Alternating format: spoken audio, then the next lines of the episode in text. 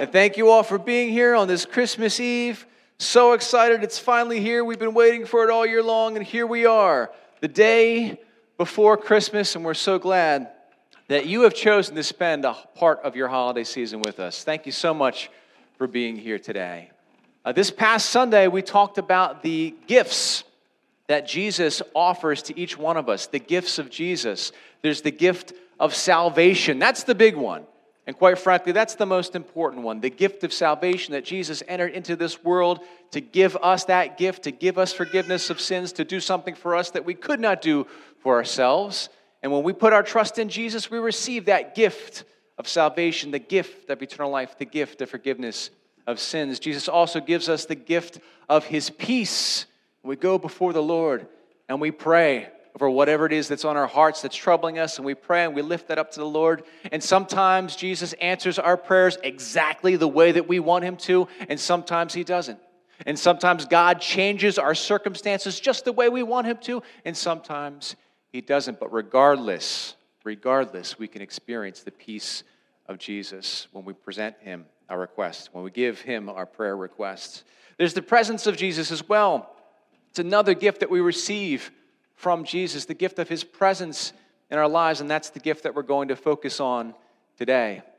I've um, been thinking about things. You know, here we are, it's 10 and a half years, a church together, and that's a, a pretty long stretch. And I've been thinking about just um, what we've been focusing on and all the different things we've talked about over the years. And I realized that I've spent a, a good bit of time talking about um, that first gift of Jesus that I mentioned, the gift of salvation. We really spent a lot of time talking about that gift because that's the most important one. And you can receive those other gifts of Jesus, but the most important gift is the gift of salvation, that gift of eternal life. It's like that's that's the one. If you're only going to receive one gift from Jesus, that's the one to receive. I've also spent a good bit of time talking about this gift that we sometimes call the way of Jesus, or like the approach to life that Jesus gives us. Jesus gives us these boundaries to live within. He tells us, basically, He tells us how to live. That's the way of Jesus. He tells us how to live. And that's a precious gift. And I do spend a good bit of time talking about that gift because that's just so practical.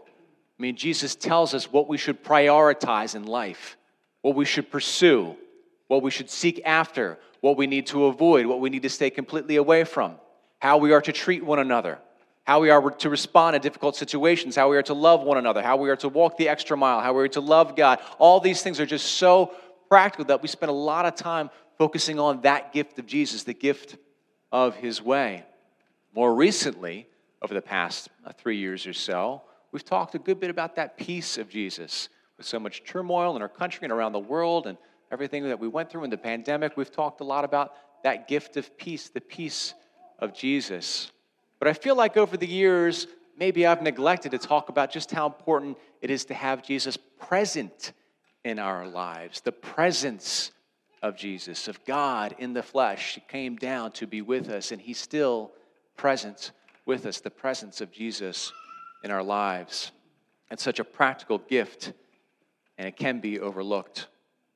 I'm going to take a moment think about the best Christmas gifts you've ever received, the most precious Christmas gifts that you've ever received. What about you, kids? Has there been some things, right, that you've received over the years? A toy you were really looking forward to and you're really hoping you would get? Maybe a game system that you got one year, right? Maybe a bike. Like, think about the best gifts you ever received for Christmas. Maybe a phone. Oh, got a phone. That's a big deal, right? Think about those gifts that you received as a kid, all right? Let me tell you something, kids. When you grow up and you look back on your Christmas memories, you won't remember a lot of those gifts that you received. In fact, you won't remember most of the gifts that you received, right? Back when I was a kid, every Christmas morning, my grandparents would come over and they'd have these huge, like these, the big trash bags, the contractor bags, these huge trash bags just filled with toys. I don't remember anything they gave me, not a one. But you know what I do remember? I remember them being there. I remember their presence with a NCE, the presence, them being with us. And kids, when you grow up, now listen, you're going to love your gifts that you get around the tree, that's great. But when you grow up and you look back on those Christmas memories, that's what you will remember.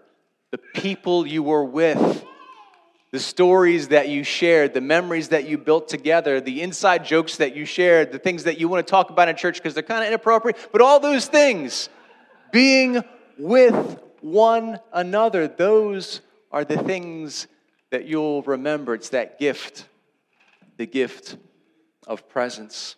Take a look at this passage that, that Joyce read for us. Let's give Joyce a round of applause. Thank you so much. Joyce is my mother in law, and I'm hoping this counts as a Christmas gift. So there we go. But thank you for that. But you take a look at this passage, and we look at, at what Matthew tells us about Jesus and, and how he was born and before he was born. And we have this verse here, verse 21, which just tells us right from the beginning what Jesus is all about that she will give birth to a son, and you are to give him the name Jesus because he will save his people from their sins. That's the mission. He comes into this world to save people from their sins. And all this took place to fulfill what the Lord had said through the prophet. And then Matthew quotes from the prophet Isaiah here. He says, The virgin will conceive and give birth to a son, and they will call him Emmanuel, which means God with us. The God that is present with us. How precious is that name, Emmanuel the God that is with us.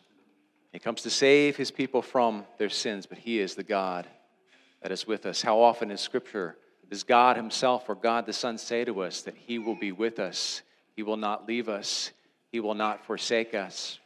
You know, Jesus spends his ministry, he spends all this time with his disciples. He goes through the pain, the agony, the suffering, the loneliness of the crucifixion. He receives his resurrection. He is reborn. He comes back to life, this miracle of Easter that we celebrate. He spends more time with his disciples, but before he ascends into heaven, he says to them in Matthew 28 20, he says, And surely I am with you always.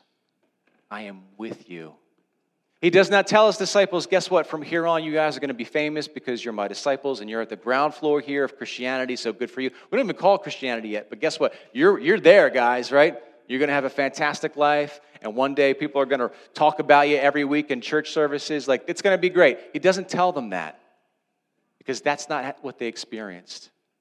They were persecuted, they, were, they, they thought they were liars, and most of the original followers of Jesus were put to death.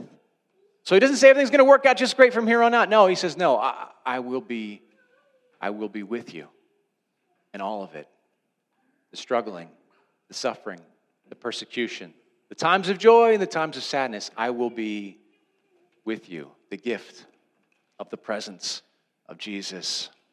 Don't underestimate the gift of presence being with Jesus, allowing Jesus to be part of our lives, allowing Jesus into our homes, allowing Jesus into our experience, but also being present with one another. In fact, we Christians have a term for that because we create terms for everything, but like the ministry of presence, being with one another, how precious that can be. Just last month, in fact, less than a month ago, uh, we sold um, the home I grew up in, my childhood home. And uh, you spend enough time in, in any house and there are these little things that you just get accustomed to, things that are broken, but you just, it's like, it's just how it is in this house, right? And so growing up, our um, storm door, it always squeaked. It always squeaked, right? And that's such a simple problem to fix, isn't it? A little WD 40 will get it done, right? But it just became part of the, the soundtrack of our life. You just hear that door squeak, right?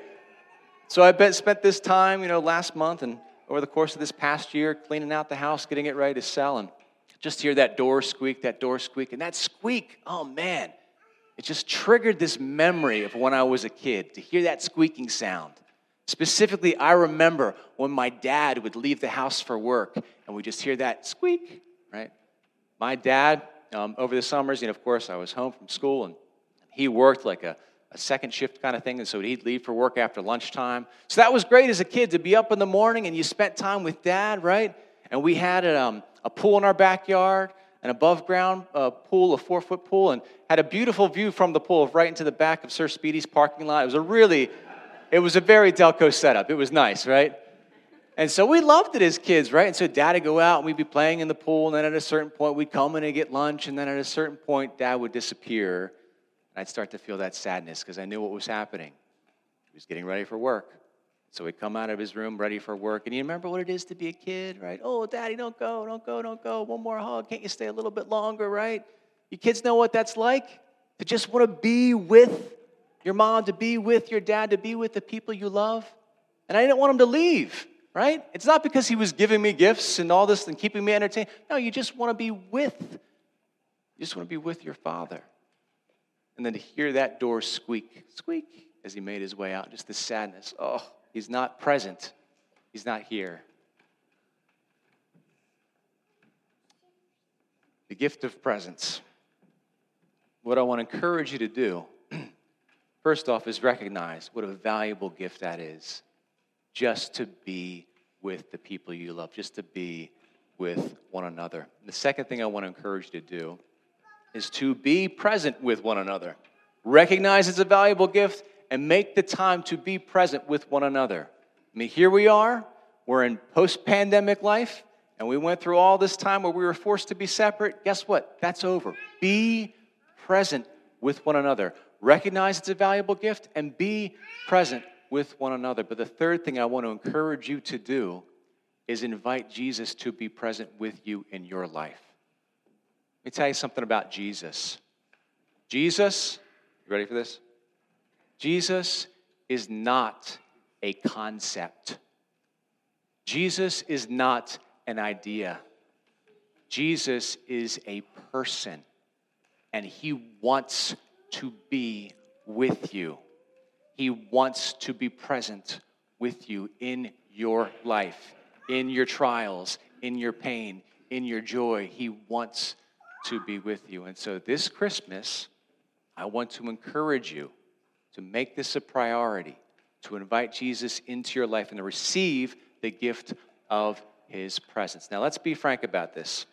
It can be very difficult trying to be present or experience the presence of Jesus because Jesus, you know, nowadays, he doesn't have a physical form, right? It's not like you can reach out and touch him. It doesn't work that way. But we need to prioritize spending that time with Jesus. Jesus himself, all throughout his ministry, spent time with Father God. He would go off by himself, he withdrew to lonely places to be with his Father. So I don't know, maybe some of you are big on New Year's resolutions, maybe you're not. I don't know how you feel about all this stuff, but this could be your year as we move into 2023 where you prioritize being present with Jesus. Do all those things you know Christians are supposed to do. Show up in church services, you know, read your Bible, say your prayers. And I know this is like such such like cliched things that pastors encourage people to do, but all these things are how we spend time with Jesus and take that time to withdraw from the crowds, to withdraw from the busyness of life, and be before Jesus in prayer. Let's receive the gift of the presence of Jesus this Christmas. Let's pray.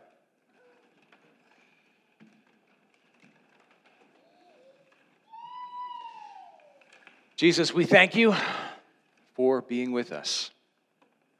We thank you for emptying yourself of your royal standing in heaven to be born among us, to be born as one of us. But even now, we thank you for your promise that you would always be with us, that you would never leave us, that you will never forsake us. And Jesus, you know what it is to experience this life. You know what it is to suffer. You know what it is to be ridiculed. You know what it is to be hurt. You know what it is that we go through the challenges, the obstacles. So, Jesus, I want to thank you personally. I want to thank you for being with me over the course of this past year, over the course of these many years. I want to thank you for being with me through the joys and the trials of life. And on behalf of us all, Jesus, I want to thank you for being with us as we go through those trials and the joys of life. Jesus, as we uh, gather with friends and family this evening and, and tomorrow and throughout the holiday season, I pray that you would make us aware of your presence with us. Jesus, you promised that when just a few of us are gathered together in your name, that you would be with us. Jesus, you are here with us. Thank you for your presence. In your name we pray. Amen.